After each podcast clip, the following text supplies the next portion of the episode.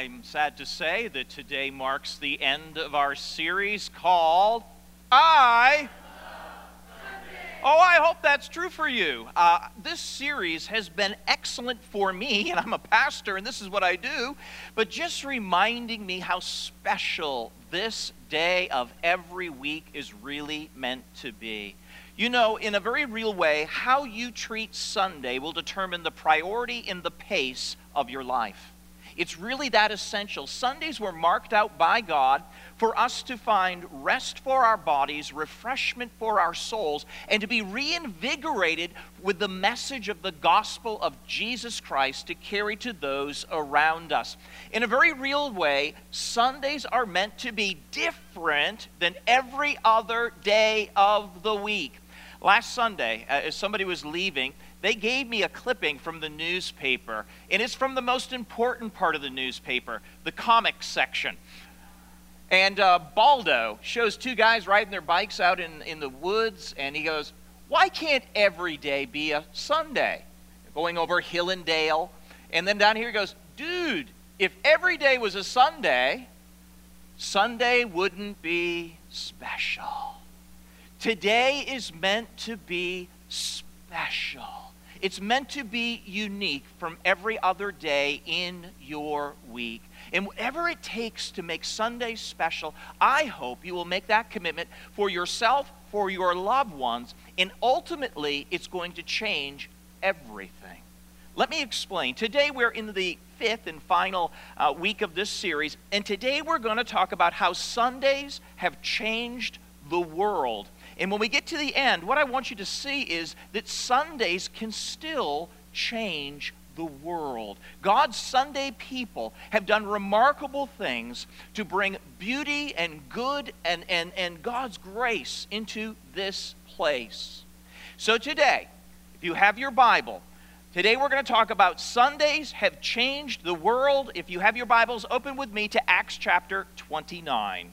Acts chapter 29. While you're opening, let's take a minute and pray together. Father, amen. What a great day as we've had testimony to an opportunity to reach out to our community through Candy Town, And we've had this wonderful testimony of you using us to touch people in Jamaica. Father, this is what the church is. We are your hands, we are your feet, and everywhere we go, we are meant to leave the aroma of Jesus. I pray in the next few moments we spend together that you will bless our time with knowledge that the church is the greatest uh, entity on the face of the earth. Please, Father, speak to us in Christ's name. And the people of God said, Amen. Amen. So, Acts chapter 29 this morning, and as you're leafing through your Bible, you're going Acts chapter 27, Acts chapter 28, Acts chapter, Pastor Bill there's a bit of a problem here. My Bible doesn't seem to contain a chapter called Acts chapter 29. And you know what? You're right, but you're incorrect. Let me explain.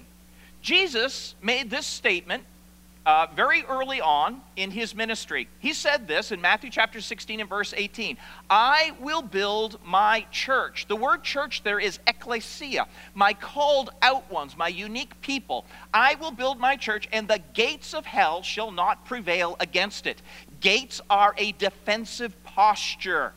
The idea is that even hell itself cannot prevent the movement of this thing called the church. So he intimated the power of the church here, and then the risen Lord Jesus Christ commanded his followers to go out. Go therefore and make disciples of all nations, baptizing them in the name of the Father, and of the Son, and of the Holy Spirit, teaching them to observe all I have commanded you. And behold, I am with you always, even unto the end of the what? We're in that age. Presently, Jesus was speaking to us. He was giving it to his disciples back then, and he gave it to us today. I'm going to build my ecclesia, and the gates of hell shall not prevail. You are to go and make disciples of all ethne. That's every ethnic group, not just nations. And then the risen Lord Jesus Christ, just before he ascended into heaven, he promised the descent of the Holy Spirit. You will receive power when the Holy Spirit comes upon you, and you will be my witnesses in Jerusalem and all Judea and Samaria and Samaria and what? To the very ends of the That's right. So he intimated it in Matthew chapter 16, he commanded it in Matthew chapter 28, and he enables it by this descent of the Holy Spirit. This thing called the church is salt and light in our world. We preserve this world. We give light to people who are in darkness. The church is, is a mustard seed. It is a tiny little entity, but once it is planted, it grows to touch every part of this planet. The church is the most impactful force on the planet Earth. Amen? It really is. And so we have a lot of people today that are like, oh, church. You know, if somebody walks up to you and says, um, and, and what do you think of God? Do you go to church? And sometimes we're like, yeah, I go to church. It's almost, almost a bit of embarrassment. Yeah, yeah, I do that. Don't ever be embarrassed by the church. Now, the church in its history has had some black marks. Things like the Crusades, the Inquisition, those are black marks. Those are bad things, man. But the church is what is the foundation of what we call Western society. So, all the things people take for granted today and enjoy today actually is a result of the gospel going out through the church. So, even though people today say, oh, that church, the church, the church, what you need to say is, if it weren't for the church, you wouldn't, you wouldn't be here today. If it weren't for the church, you wouldn't enjoy the freedoms you have today. If it weren't for the church, you wouldn't be educated today. If it weren't for the church, if it weren't for the church, if it weren't for the church, you could never know God. So, this thing called the church is the most powerful, impactful force on earth. Now, let me kind of walk you through Acts chapter 29. Are you ready? All right. Actually, we'll, be, we'll deal with Acts chapter, um, uh, the book of Acts, and then we'll hit Acts chapter 9. So, um, on the day of Pentecost in Acts chapter 2, the Holy Spirit came and the church was founded in Jerusalem. There was the initial light of the gospel. And so the church in Jerusalem grew and it grew and it grew and it began to spread out. It touched into the areas of Judea and Samaria.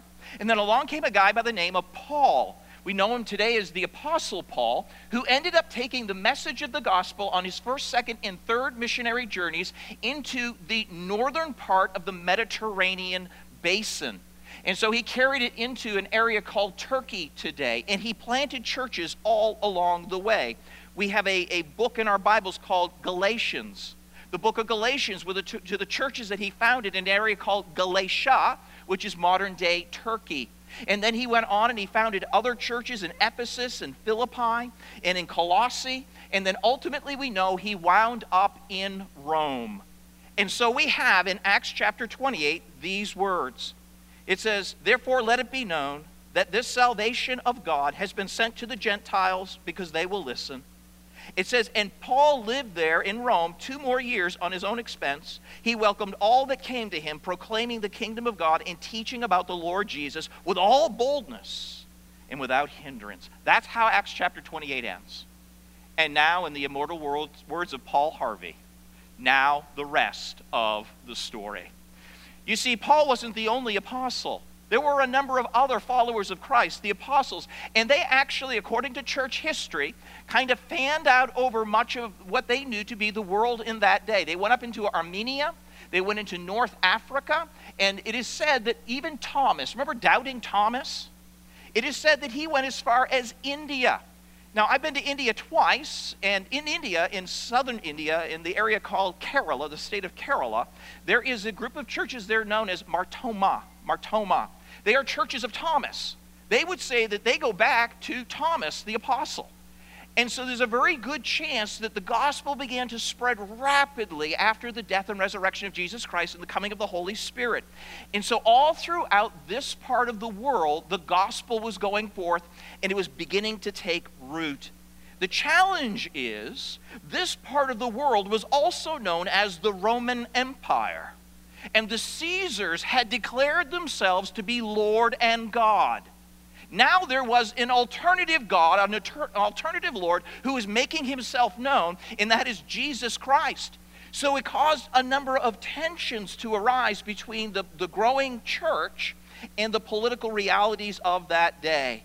And so the children of God were constantly admonished to be careful how you live Be careful how you live because our mission is the good news of the gospel, not political conquest. In fact, one of the early church fathers, his name is Tertullian, he was from North Africa. He said this It is our care for the helpless and our practice of loving kindness that will brand us in the eyes of our opponents. We need to hear that today, don't we? These are the things that mark us out as the people of God. I believe Jesus said, All men will know you are my disciples by your one for another. He even said that when it comes to our enemies, we are to. That's it. The primary motivation for this thing called the message of the gospel of Jesus Christ is love. Love for one another, love for our neighbor, and love even for our enemies. Why? Because the most important thing is somebody's eternal destiny. And that is why they were careful to maintain a, a, separation between political powers and, and all that was going on, because their goal was the souls of men and women and boys and girls, not just to have places to call their own. And so Tertullian gave us, uh, that, the early church, these warnings. Uh, another famous church father, his name is Augustine of Hippo, uh, told and admonished the people of God with these words That bread which you keep belongs to the hungry. That coat which you preserve in your wardrobe belongs to the naked. Those shoes which are rotting uh, in your possession belong to the shoeless. That gold which you have hidden in the ground belongs to the needy. Wherefore, as often as you are able to help others and refuse, so often you did do wrong. You see, we were admonished as the people of God in the very beginning, in very adverse political uh, times, that the thing we're meant to do is love well. Love our neighbor, love one another, and love our enemies because the gospel was paramount. And so, we were having huge inroads in this thing called Rome. In fact, one of the Caesars said this Emperor Julian, the impious Galileans. Now, the word impious means irreverent Galileans, followers of Christ. Why were they irreverent? Because they refused to acknowledge Caesar as God. So they were considered to be irreverent because they noticed another God, and his name was Jesus. Those impious Galileans support not only their own poor, but ours as well. And everyone can see that our people lack aid from us. They were getting worried. These Christians are having huge impact because they're actually meeting the needs of people that the, the government couldn't. And so they realized something was beginning to happen. And sure enough, something did happen. The church, the church eventually overcame and defeated the Roman Empire. In AD 381, Christianity was made the state religion of the Roman Empire. Can you imagine that? The greatest political, uh, military force on earth, and the church defeated it by love. In fact, Will Durant, a famous historian, uh, put it like this, and I thought this was good. He said, There is no greater drama in human record than the sight of a few Christians who have been scorned and oppressed by a succession of emperors, bearing all trials with uh, fiery tenacity, multiplying quietly, building order while their enemies generate into chaos. That's an impressive line. Fighting the sword, fighting the sword with the word, brutality with hope, and at last defeating the strongest state that history has ever known. Christ, or Caesar and Christ met in the arena, and Christ won. Amen? That is the church. This is what Jesus was talking about in Matthew chapter 16, in Matthew chapter 28, and in Acts chapter 1. This is the church moving out, moving forward, and making a difference in the world. This is what we are a part of. This is what we're connected to. These are our roots. Now, sadly, often what turns out to be the greatest of blessings often can turn into the greatest of problems. You see, it is because the church was made the state religion it is because the church was given power, political power. And whenever the church is given power, it will do anything it can to control it and to keep it and to expand it. And what happened was this the movement of the gospel of grace and selfless love had now, been, now become about power, control, and manipulation. That's what happened in the early years of the church after it had overcome the Roman Empire. Jesus said this in John chapter 18 and verse 36 My kingdom is not of this world. Let me say that one more time, just in case we think we're building the kingdom of God here. My kingdom is not of this world. If my kingdom were of this world, my servants would fight. So while Christianity had won the Roman Empire, uh, it continued to decline. The Roman Empire continued to decline, and the church, because it had lost its gospel drive to reach people, it began to fight amongst itself for territorial and political control. And the Western church, the Western church, schismed with the Eastern Church, today known as Orthodox, Greek, Russian, uh, Orthodox, Armenian Orthodox. The Eastern Church, uh, or Western Church, known as the Roman Catholic Church, and the Eastern Church, known by Orthodoxy, they schismed, they separated because they couldn't get along in 1054 AD, which meant that we were no longer able to meet a growing threat that had been birthed in the 7th century what had been birthed in the 7th century was something called Islam. And Islam began to make advances up into this area and over into this area, in this area. And slowly but surely, the church lost its ability to, to grow and to influence and to make a difference. And the church began to die out. Mark my words whenever you forget the purpose for which you were given and start to take for granted the grace and blessings of God, that marks the beginning of the end for any institution. Can I say that's true personally? That's true church wide, and that's true church wide. Anytime we forget why we're here and we take for granted the blessings that we've been given, that's what happens. And so today, this area of the world is known in mission circles as the 1040 window. It is 10 degrees latitude above the equator to 40 degrees latitude above the equator. This area that embraces North Africa, uh, much of the Middle East, as well as the East, uh, Asia, today is the most impregnable part of the world to the gospel. Isn't that amazing? Where we once held all the all the terms, where we once held so much sway, where we once had so much authority and so much power, we became territorial. We forgot what we were really all about. And today, this area of the world represents two thirds of the world's population. 87% of the poorest of the world uh, live here. Child prostitution and child slavery run rampant in many of these nations. There are horrific abuses to women and children that remain unchecked including an epidemic of pedophilia. It is the stronghold for Islam, Buddhism, Hinduism, Shintoism, and atheism. Nearly all of these countries represent totalitarian regimes, except for India, which is the world's largest democracy. But do you see what happened? We lost our purpose. We forgot why we were here. We turned it into about us. We turned it into political control, territorial taking. And when you do that and forget that we're here to rescue men's and women's souls, boys and girls' souls, for the glory of God through the gospel of Jesus Christ, the church always loses. So today, this is the window of the world that most, most mission agencies are trying to get missionaries into. It is very difficult, and it will cost many of them their lives because the church forgot why it was here. But the good news is that in spite of the fact that man failed, um, God had a plan. And the, if you will, the, the uh, baton of the gospel was passed from this area of the world into what would be known as Northern Europe. So Christianity in the gospel in this area began to be re-understood the gospel message, uh, the baton of the gospel, was passed to Northern Europe. Uh, John Wycliffe in England was called the morning star of the Reformation. Martin Luther was in Germany. John Calvin was in France. And Ulrich, uh, Ulrich Zwingli was in Switzerland. And they began what is known as the Great Reformation.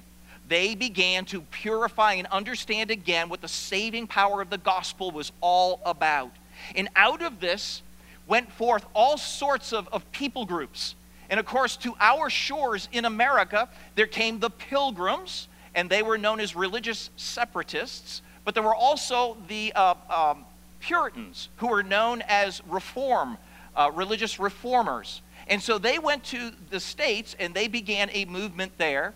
Uh, also, shortly thereafter, a man by the name of William Carey called the father of modern missions, uh, went from England down into India, where he started again to reach out with the gospel of Jesus Christ. A man by the name of um, Livingstone, Dr. Livingstone, I presume, went to Africa. And uh, a man by the name of Hudson Taylor fanned out into China and began to share the message of the gospel. So, though the light went dark here, the gospel message of salvation grew here and it has been transported all around the world. God knew what God was doing. Amen? God knew what God was doing. And I want you to notice this. Everywhere the gospel goes, there are benefits and blessings that attend it. Everywhere the gospel goes, there are benefits and blessings that attend it. So, because of the Word of God and a relationship with the living God, these things, these things become a reality. Everywhere the gospel goes, there is the we value human life. Women's rights, children's rights now rise up because Genesis 1 tells us that everyone was created in the image of God. We now view people in a different way than the rest of the world looks at people. Uh, Paul tells us in Acts chapter 17 that God has made all peoples of one blood. Therefore, we look at whatever ethnic group we're looking at, and we understand there's the image of God looking back at us, no matter how corrupted it may have become. So, because of the gospel, we now look at people differently than other people look at people. And we now start to care about women. We start to care about children. We start to lift them out of poverty. We start to give them opportunity. You know, everybody wants to say, oh, the Bible wants to enslave women. Oh my gosh, the Bible's what ceased slavery of women. Amen? This is the truth. If it weren't for the good news, and you can see how it plays out in much of this area of the world, how women are treated. It was the gospel that set women free.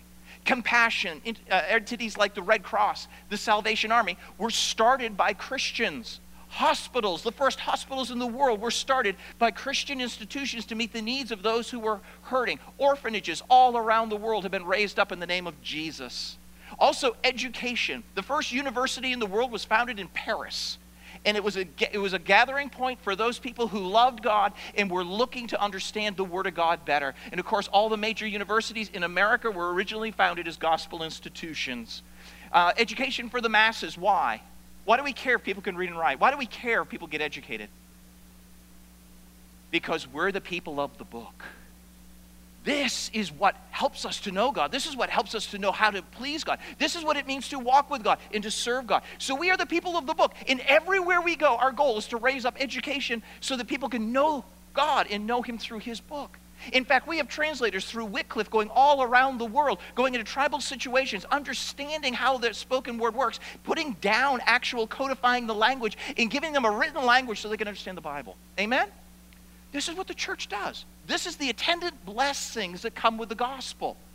So, education, modern science, all of the great uh, fields of science were originally founded by men who love God because we believe that all truth is God's truth. Amen? Think about that statement.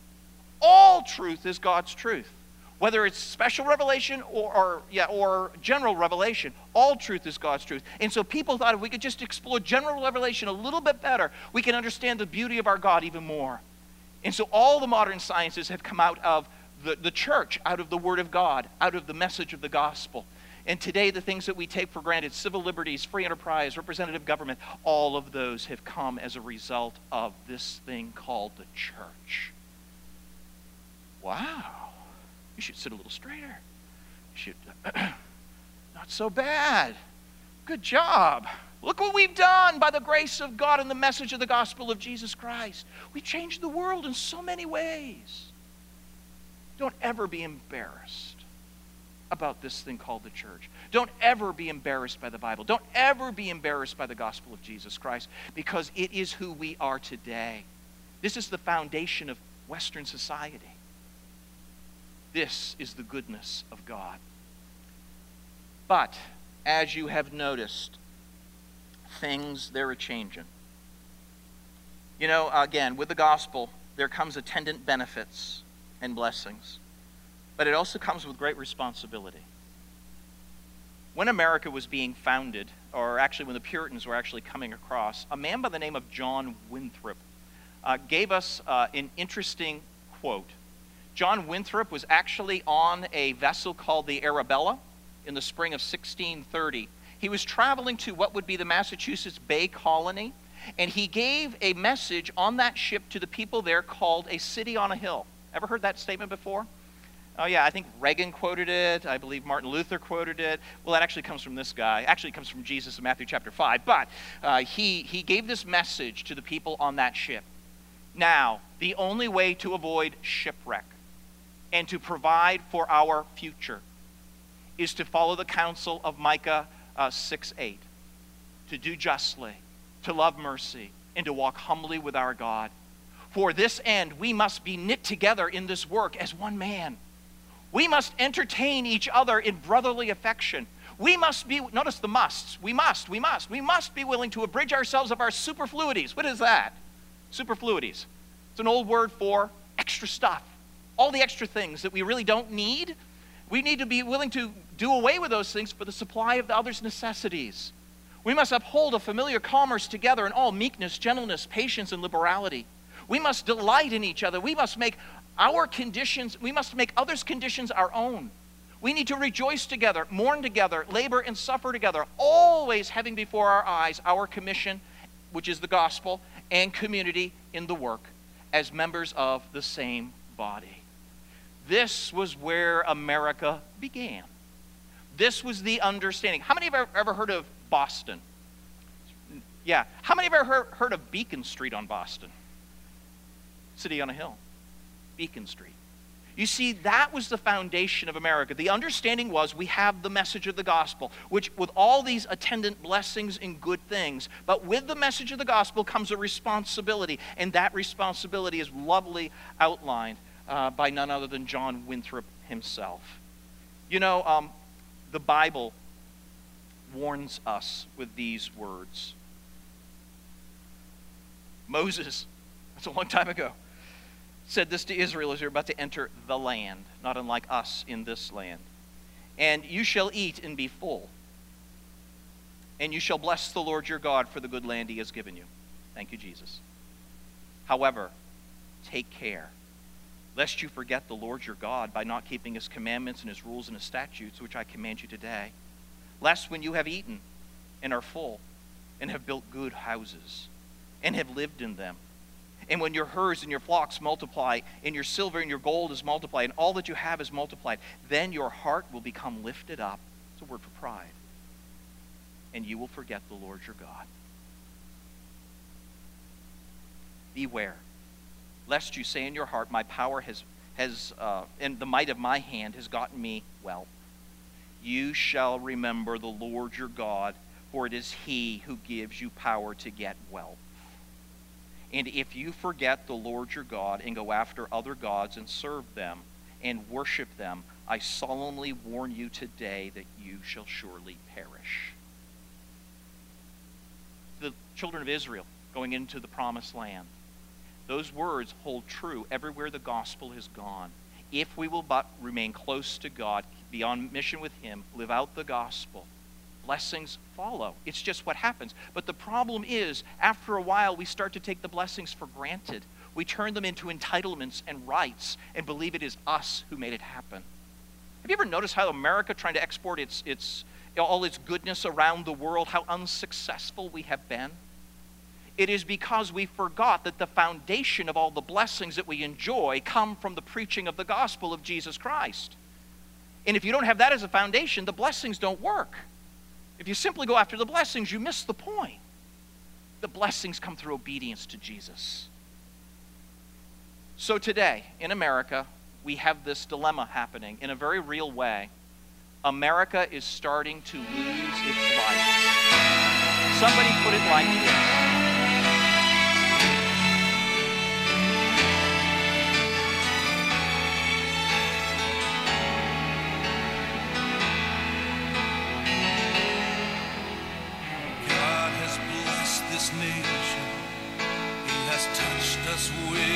The promise of his faithfulness can be seen across the land. Our church bells ring in freedom.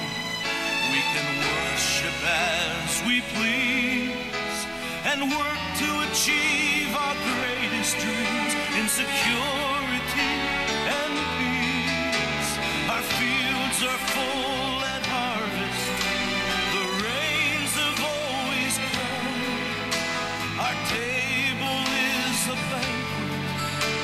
banquet.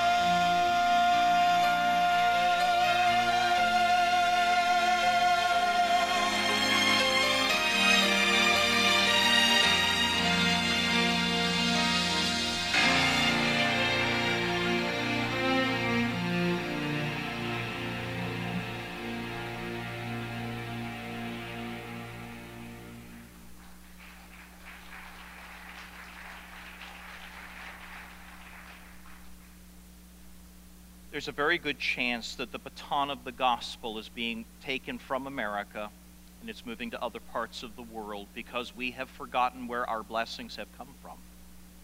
But I don't want to leave you with that sense of the fact that somehow we have lost the message. We haven't lost the message. I just want to conclude by saying we still have this, this message. The, the truth of the matter is, Sundays have changed the world, but what I just want to say in conclusion is this Sundays can still change the world, amen? If we are the church of Christ and we have the message of the gospel, we have everything we need in order to bring transformation even back to this country. I want you to vote in a week or so. I want you to exercise your, your civic responsibility. It's not a duty. If you break a duty, you go to prison. A responsibility is something that you should do. So I want you to exercise your vote. But please hear me. Exercising your vote will not change this nation. It is by being the church that we will change this nation. Jesus has never rescinded this commission go and make disciples. And so I want to encourage you be the church. Let's do this thing. And maybe the grace of God will allow the light to be rekindled and that we will again become a nation who is a city on a hill, showing the light of the glory of God to all those around.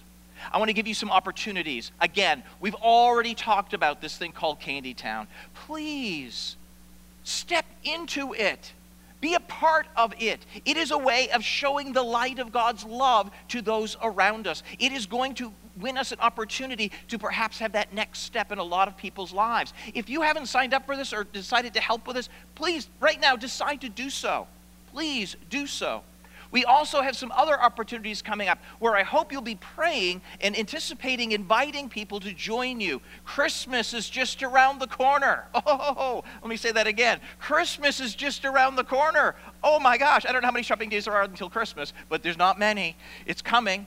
And we're getting ready to do our Christmas series, December 4th, 11th, and 18th. Fear, it's called Fear Not. And we're going to talk about the fear of what God might be asking me to do, the fear of what people might think about me, and the fear of where I stand with God. Who are you inviting? Who are you going to connect? The message of the good news of Christ will be there. And then we're going to be having two services on Christmas Eve called Come to Worship. And we're actually going to worship Christmas Eve, uh, December the 24th, which is a Saturday night. And uh, we're going to worship so well that night that we're not going to hold worship on December the 25th on Sunday morning.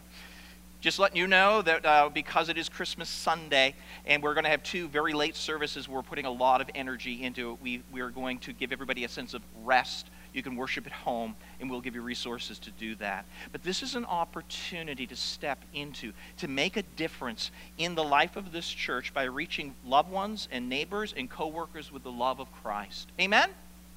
You see, we can still do something today. We can still be impactful with the gospel. We can still see God's attendant blessings come our way because they come with obedience to Jesus Christ. So, those are some things you can do in house, some things that we can do to connect people to us. But I also want to give you a couple of more opportunities that are coming our way.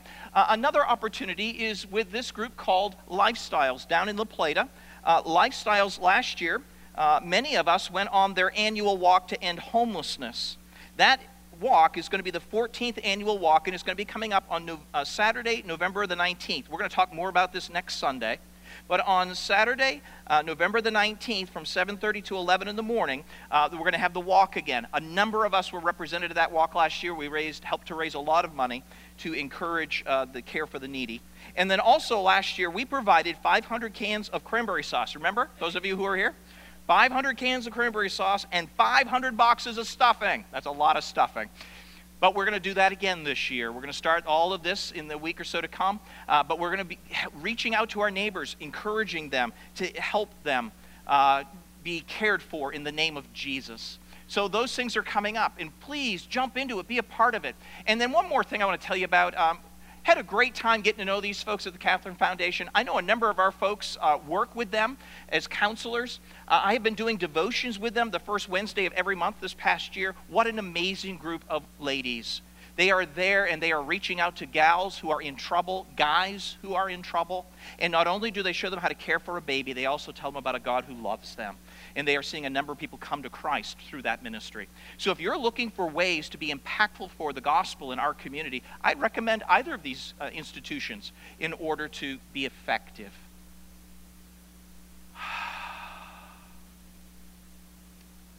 We're out of time. But I just want to say this.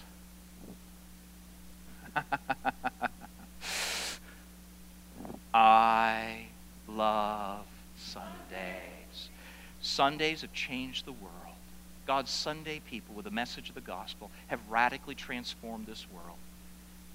And until Jesus comes, our mission doesn't change. Let's keep changing this world one heart, one soul, one life at a time. Amen. Let me pray for us. Father, thank you for your mercy. Thank you for your grace. Lord, you owe us nothing. And yet you are love, the Bible tells us. God is love. And so, out of a, almost a necessity, you come to us and seek to woo us and win us and love us and transform us because that's the kind of God you are. It is so good to be connected to you. It is such a rich blessing in this life and forever. Father, help us to be the church, not a building, but the hands and feet of Jesus in the lives of those around us. Father, thank you. In Jesus' name. And the people of God said, No, no. You're supposed to say, I love. God bless you.